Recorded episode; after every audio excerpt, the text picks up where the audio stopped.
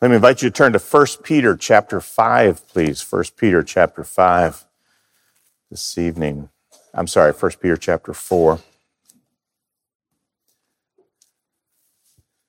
So this is message 13 in a series that I began somewhere in the spring, and Lord willing, we'll finish sometime uh, before the end of the year. Do you realize the last day of this year is going to be 1, 2, 3, 1, 2, 3? Right? 12, 31, 23. Just that's what we'll finish by then, Lord willing. One, two, three. One, two, three. Okay, some of you will catch on later. So, 13, benchmarks of discipleship. Uh, we have covered trusting, belonging, growing. How do we know if we're doing what God wants us to do in discipling people? There would be evidence that they are trusting in Christ, that they have uh, confessed a new Lord in Jesus Christ. They have received new life from Him, and therefore they have a new love for Him and His people, trusting, belonging. They identify with Christ through baptism. They identify with His people, Christ's people, through membership and identify with Christ's mission by participating in the work that Jesus has given us to do. Growing, that God has given us a responsibility to grow up spiritually, that it's something that we are to be active in, not passive. We're supposed to be uh, working out our salvation with fear and trembling, growing in grace and the knowledge of our Lord Jesus Christ. So the expectation is that a disciple is someone who's a follower of Christ. They're a learner, a student of Christ. So they would be actively learning what it means to follow Christ. Remember, Jesus said in the Great Commission, teaching them to observe all that I commanded you.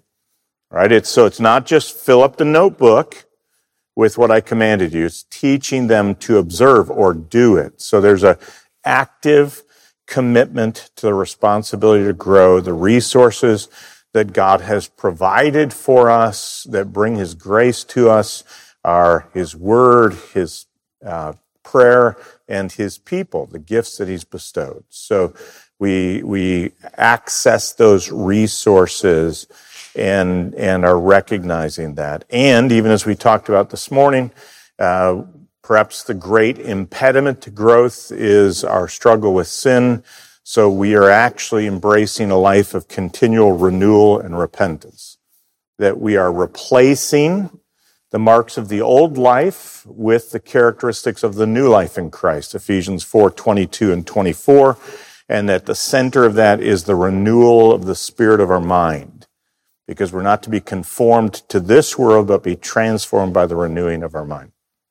Then uh, we moved on to serving, which is the section we're in right now. And we've looked at two thirds of it. The first was the source of our service is actually uh, the love of Christ. We are to love one another like He loved us. And so, uh, in the the point that I am trying to emphasize here is that it can be easy to become busy for Jesus and potentially get burned out doing that.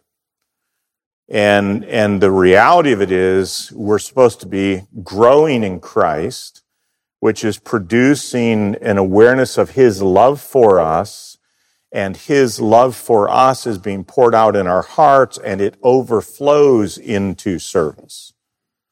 Right? And that's, that was that text we look at in Hebrews chapter 6 and verse 10, where he says, God is not unjust so as to forget your love toward his name in having ministered to the saints and still ministering. So their ministry or service to other people was the flowing out of their love for God.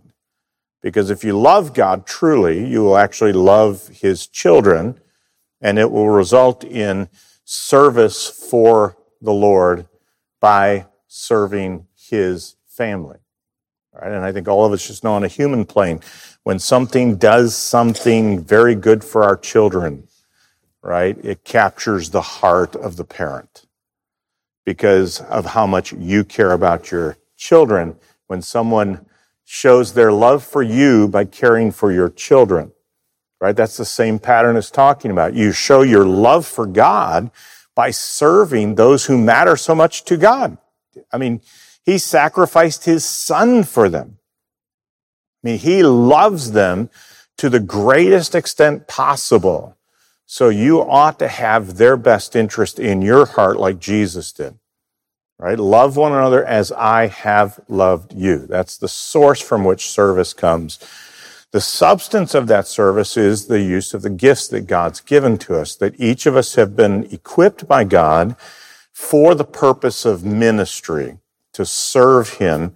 And, and so there's, I mean, reality, there's a, a million things we can do for serving Christ, and I would not diminish any of them, right? We should be, to use the language of Second Thessalonians, uh, first, yeah, Second Thessalonians chapter three, we should be engaged in good deeds to meet pressing needs. So, so you can't limit service to a little box that's quite comfortable for you and doing exactly what you want to do right? When you see a pressing need, you should be engaged in good deeds to meet that need. But at the wheelhouse center of our service should be the recognition that the risen Lord has given to you something that he wants you to use for him. That's why it's called a stewardship. All right, we're going to look at the verse right after this one, but look at 1 Peter chapter 4 and verse 10 because this is what we were focusing on last time, a couple of weeks ago. Philippians, 1 Peter 4, 10. As each one has received a special gift, employ it in serving one another as good stewards of the manifold grace of God. So if I take this text and I set it alongside of Ephesians chapter 4, where it says that when Christ ascended, he gave gifts to his people and, and those gifts are, are viewed as a body with proper parts functioning as they ought to. This text talks about it as a stewardship, right? So, so Christ has entrusted to you some resource that's to be used for his glory and his purposes. So again, you see a need, you meet that need, grab a towel, like Jesus washed feet, whatever it is, I'm not in any way diminishing it. The worst thing that could happen in a church is for people to go, all right, I've got my little box in which I serve and anything outside of that box I don't do. What I'm saying though is there is something, right, that's at the center of what Jesus has entrusted to you. Right? And again, I'll, I'll just sort of personalize it. And, and as I like to say, so work with me, use your imagination a little bit. All right. So let's suppose I have a gift of teaching. All right. So I have a stewardship to do that. But that doesn't mean that's all I ever do to serve. Right? If there's a pressing need, I should try to meet that need. But at the end of the day, if I'm convinced, and apparently the congregation was back on January 4th, 1989, when you voted to call me to be the pastor teacher, that I have a gift of teaching, then certainly that has to be at the center of it, right? I can't run around doing all the other stuff and neglect the thing that's been entrusted to me to do. It's not an either or. It's a both and right? And so what I'm saying is God's given you something to do for him. So, so in the midst of your serving, like Christ served and loving God's people, like Christ loved, something will begin to emerge as the evidence of the Spirit's work in your life. Right? That's, that's what the pattern uh, seems clearly to be in the New Testament because there's actually never anything said in the New Testament about how you find out what your gift is. Because that's what I, you've got something and you go, okay, so give me like a, a 20 question test. I can take that and find out what my gift is. There's nothing like that.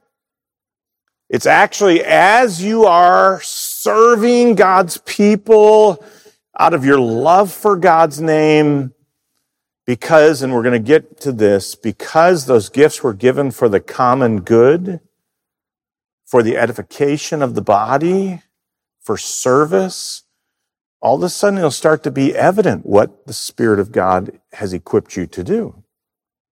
Because His hand will be upon it. Blessing will flow from it by the work of the Spirit. And that leads me to the third part here, which is, uh, so is, if you're not a fan of alliteration, tough, right? So source, right? Source is the love of Christ. The substance is the gifts.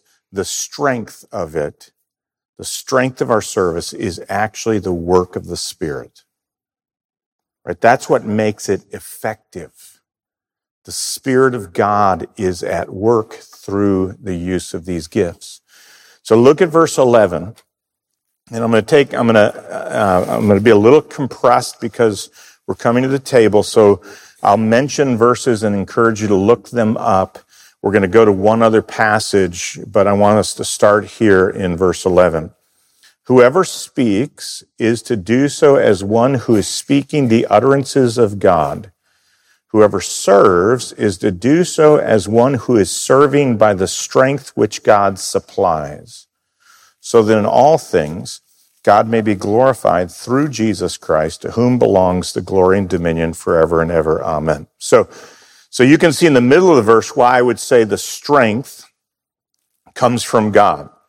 Whoever serves is to do so as one serving by the strength which God supplies. So you're doing it in a power which is sourced in God, not yourself. All right. So you're serving by the strength that God supplies. I would suggest you that the first part of the verse, Whoever speaks is to do so one who, as one who is speaking the utterances of God. That I, and, and I'm, here's where you're just gonna have to, you can track the verses down, right? But let me just draw, let me draw a couple connections. Right? So here's a person who stands up to speak on behalf of God as to do it, the utterances of God. Here's a verse you should hear sort of echo behind that. Ephesians chapter 6, verses 18 and 19. Paul says, pray for me and he says that utterance may be given to me in the opening of my mouth that I may speak the mystery of the gospel with boldness. So Paul has them praying that God will give him utterance and boldness. And Paul is asking them to pray in a way that is exactly like what happened in Acts chapter 4 when they faced persecution and they gathered together and had a prayer meeting and asked God to work. And it says, and they were all filled with the Spirit and began to speak the word with boldness. Right? So when he says here, speak it as the very utterances of God, I think he's saying actually something pretty parallel to serve in the strength that God supplies. He's just actually tailoring it to a, a verbal kind of gift. Right? Speak with the help of God. Serve in the strength of God. Because if they're going to be effective, whether speaking or serving, it's going to be because, it's going to be because God is using it. God is energizing it. And that leads us to the next text. Go to 1 Corinthians chapter 12. And I did a, um, we spent a few weeks in 1 Corinthians 12 uh, about a year ago. So I'm going to remind us, because I know you can remember everything I said over those three or four weeks. But by way of reminder, specifically about gifts, look at verses, uh, uh, 1 Corinthians chapter 12. Look at verses 7 and 11. But to each one was given the manifestation of the Spirit for the common good. And then look at verse 11. But one and the same Spirit works all these things, distributing to each one individually just as he wills. That word works there uh, really has the idea of provides the energy for these things. He empowers these things. All right. So here's, here's Paul writing to the church of Corinth and saying, each of you, right? Because notice that universal nature of it, verse seven, to each one is given. And then verse 11, that, that, uh, it is to each one individually, just as he wills. Right? So everyone who's in Christ, everyone who belongs to Christ has received the gift of the Spirit, and the Spirit brings these gifts to everyone who's in Christ, and he has given them to accomplish the common good. He is working these things in each individual according to his will. All right, so the gifts must be used in the power that the Spirit supplies. That's, it's God at work through the Spirit to accomplish this. And, and so the strength of service is not our strength, but the work of God accomplishing these things, carrying them out for us. Right. And again, uh, there's probably a way in which, in, um, and this is the challenge, right? So, you've you ever had a conversation with your child and you're saying something and they're looking at you like, oh yeah, you know, so tell me I something I don't know. But they're not really embracing what you're saying. They're just like, yeah, whatever, right? Here's the danger as a preacher. I just said something that probably anybody who's familiar with the idea of gifts would be going, yeah, well, like, yeah, right. But, but here's the question. Do we actually live like we are utterly and completely dep- dependent on the Spirit to make our gift effective? Or do we go, oh yeah, I got a gift and we just get off and do it? And never have a conscious sense that unless the Lord is at work empowering and energizing the use of this gift, it will not produce what it is supposed to produce. Right? Because there's a difference between being able to say, well, yeah, I know that, and actually having that grip you as a controlling principle of your life that what God has given you to do can only be done in the strength that He supplies. It can't be done in our own strength. And so let me just suggest three quick implications of that, and then I'll do a couple concluding comments. All right. The first is that, that we need to be responsible with the use of the gifts therefore active in it. And I've said this before, so I'm just going to remind you of again two verses. Because our tendency sometimes is because, because this is outside the realm of our normal way of thinking, right? We can sometimes think the spiritual gifts just sort of operate up here like a, like a magic charm or something. Like if I'm, you know, I, I've got a gift of teaching, so all I have to do is just prepare a message or prepare a lesson and stand up and speak and something will happen. Right? And, and, and that would be sort of like an autopilot passive approach to it. When in fact, uh, Paul says to Timothy in 1 Timothy 4.14, do not neglect the gift that is in you. So it's possible that he actually could neglect the spiritual gift he's given. And he says in 2 Timothy chapter 1 verse 6, to stir up the gift that is in you. Right? The word that's used there, uh, probably the, the picture for you would be like if you're sitting around a, a, a campfire and the flames are gone and, and it's embers that are there and you sort of stir it up to flame again. That's the picture of the word that Paul uses there. So he says, fan, sort of fan the flame of the gift that you've been given. So that requires active attention to the use of our gifts, not passive, like I've got my gift in my pocket and so it just sort of sends out a secret silent beam when I'm moving around, but that I'm active and responsible for the use of it. Clearly, since we are dependent on the Spirit's help, that puts us in a position for what? Prayer. Right? And again, I don't have time to unpack it all, but one of the interesting parallels in the gospel when you have Jesus teaching on prayer and talks about the Father giving good gifts to his children, right? In, in Matthew, right? It's just good gifts to those who ask. In Luke, it is so your Father will give the Holy Spirit to those who ask him. Okay? Luke's the author of Luke. What is he also the author of? The book of Acts. You know how the end of the book of Luke finishes? Jesus says, tarry in Jerusalem until you be endowed with power from on high when the Father will give you the promise of the Spirit. You know, where the book of Acts opens up, they are all in prayer, seeking the Lord, and God pours out his power through the Spirit. And that's not just like a one-time thing, because I just quoted Acts 4. So the Spirit's already been given, and they're praying for the Father to stretch forth his hand, the hand of Christ, and, and it's the work of the Spirit in answer to prayer.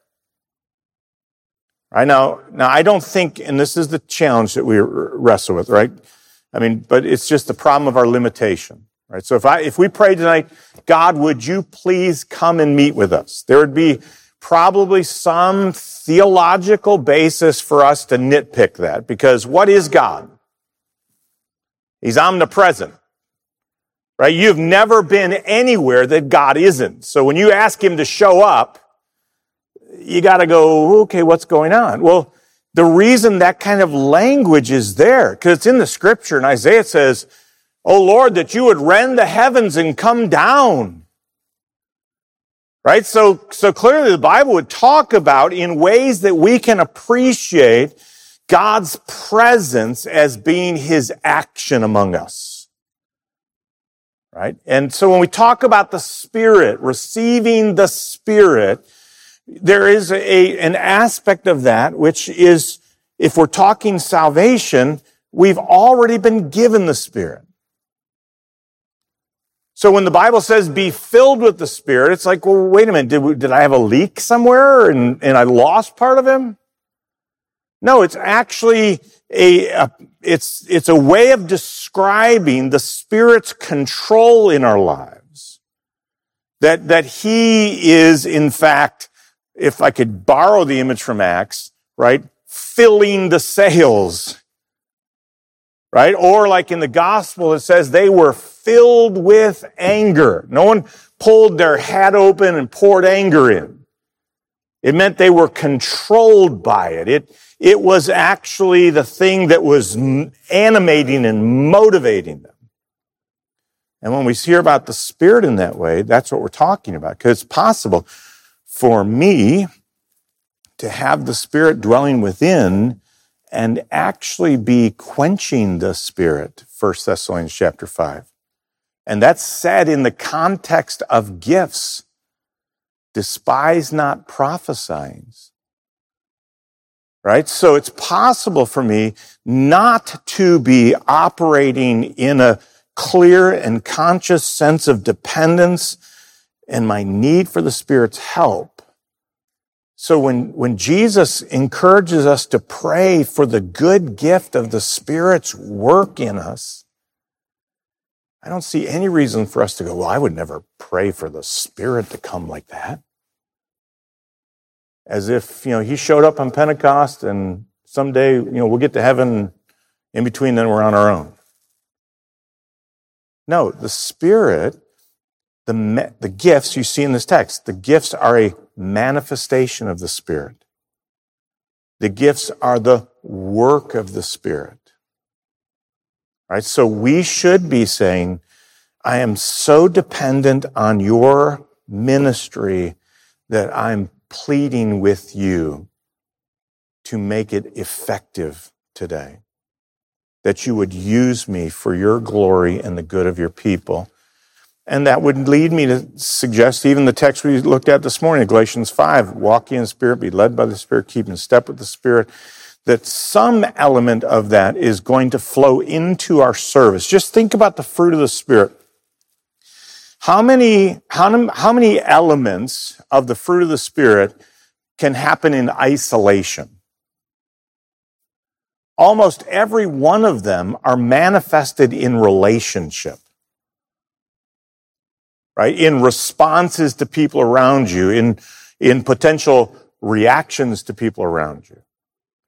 So the fruit of the Spirit in our lives, even in terms of our sanctification, is actually moving us into the love of Christ. Because think about the context. 513, Pastor Jacob preached on. Instead of using our freedom as an opportunity for the flesh, we should by love serve one another. You walk through that, walk by the Spirit, be led by the Spirit, the works of the flesh, through the Spirit. Then it says, if you belong to Christ, you've crucified the flesh with its passions and desires. If we live by the Spirit, walk in the Spirit, and then it comes right back to bite and devour. Everything about that passage is wrapped up inside of the relationships of the body of Christ. So the fruit of the Spirit is actually not just so I can like walk around going, well, I have love, I have joy, I have peace. It's actually the display of the Spirit's work in our lives. And it's done in the context of the relationships.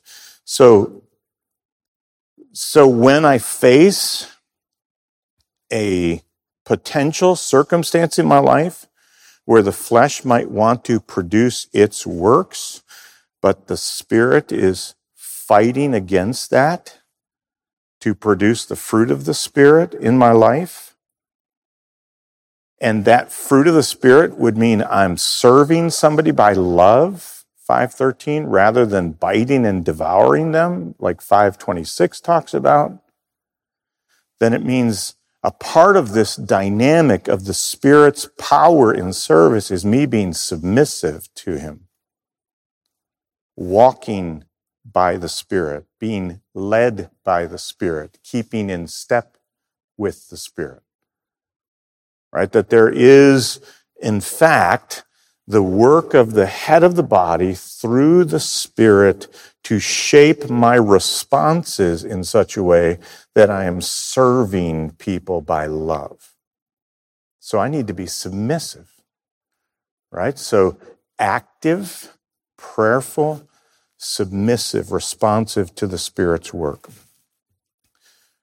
Last thing about this, then we'll transition to the table, all right?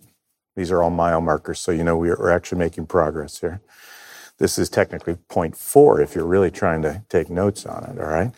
Here's the thing I would encourage us is to focus on the effect, not the experience. And this is where I think it gets wrong. Right? So we talk about gifts, talk about the spirit, and, and we start to think, so, so what's that experience like? Right? And, and I think that's the wrong way based on what the scriptures say right? The gifts are given, this is probably the third time I've said this tonight, for the common good. That's an effect. That's 1 Corinthians chapter 12 and verse 7. In 1 Corinthians chapter 14 verse 12, the gifts are for the purpose of edification. In 1 Peter chapter 4 and verse 10, they're for service. All right? So, so instead of me like trying to figure out what the experience of using my gift is like. My gift and the power of the Spirit, right? Because in, and I'll tell you honestly, because experientially, it, it, it's, it's, it's like a, it's going to drive you crazy. Right? I mean, I, there have been times when I've preached a sermon and I've thought that has to rank in like the top three worst sermons I've ever preached in my life and I'm walking out and people are going, boy, that was really helpful to me. That, because God was doing something beyond what I was doing.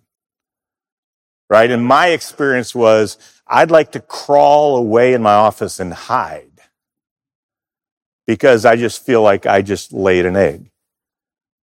But God is faithful to his word and God hears and answers the prayers of his people and the Spirit can work, right? The experience would not be, right? And there are times, uh, you know, when, when I felt like, hey, that one went well. And I walk around and nobody says anything, right? So you have no idea.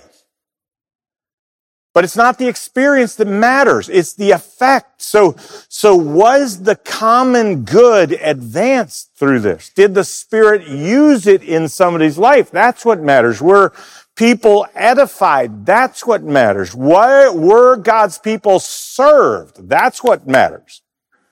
So focus on the effect, not the experience, because like all things related to spirituality and the ministry of the Spirit, it is not as easily calculated as a math formula.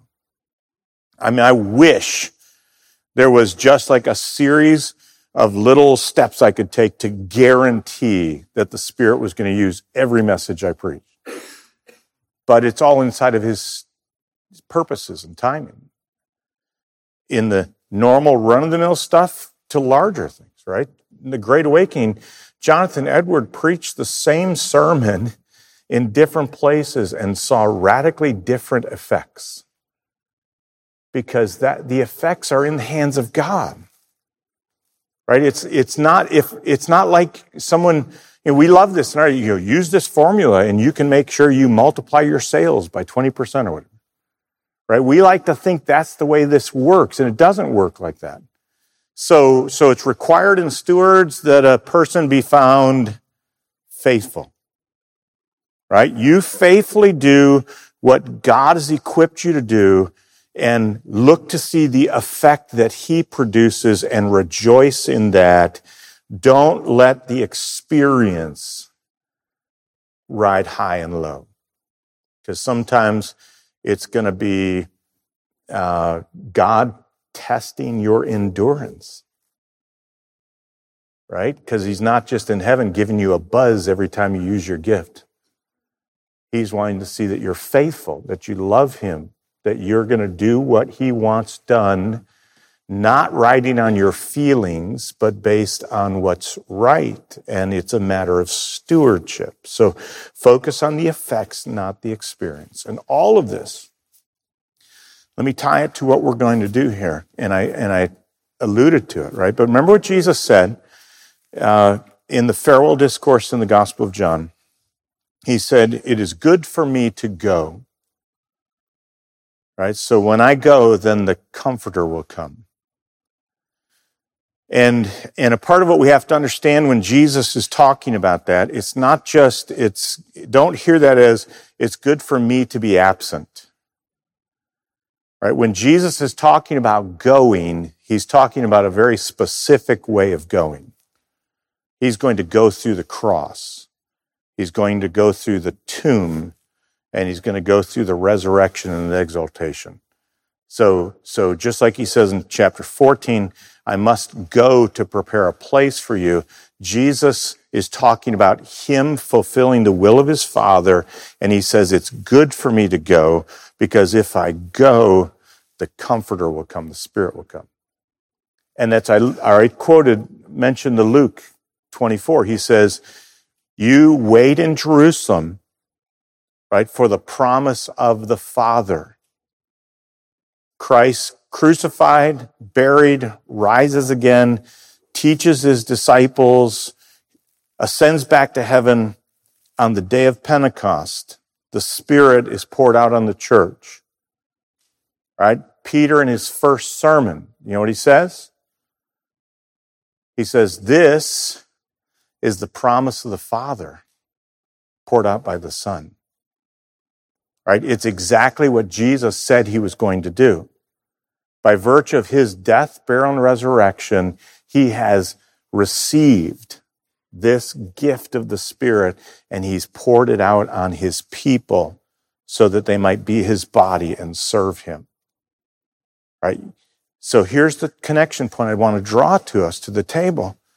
Right? What we're holding up in a moment is representative of the sacrifice of Christ, which established not just the basis of our salvation, but actually created this body of which we are a part, which he is the head of, and in which he is working to accomplish his purposes. And he is doing that through the ministry of the Spirit and the exercise of our gifts in the power of the Spirit. And here's what I'd say to you. Just as certain, just as certain as you can have forgiveness in Christ, you can have the work of God through His Spirit to use you for the good of His body. Because Christ purchased it. Christ is the head of the church. Christ loves his sheep. He loves his body and he has provided exactly what we need. And he will give the help that we need. He will work through us if we recognize this wonderful, incredible stewardship we have. And on the ground of the work of Christ, we offer it up to him as an expression of our love. We don't serve to be accepted by God. We're already accepted. We're his people. We're in the body. We serve because we love him. And we're so thankful for what Jesus did for us. He laid down his life so that we could have life and we could have it more abundantly. Because I'm telling you, there is, there, I, I don't want you to focus on the experience, but there is, there's nothing really like when God's at work in your life and through your life to touch, touch other people. There's, there's nothing like that. To see God do things that only God can do. Don't be a spectator for that. Get on the front line. Let the power of God work through your life, through the gifts that He's given to you by and with the Spirit.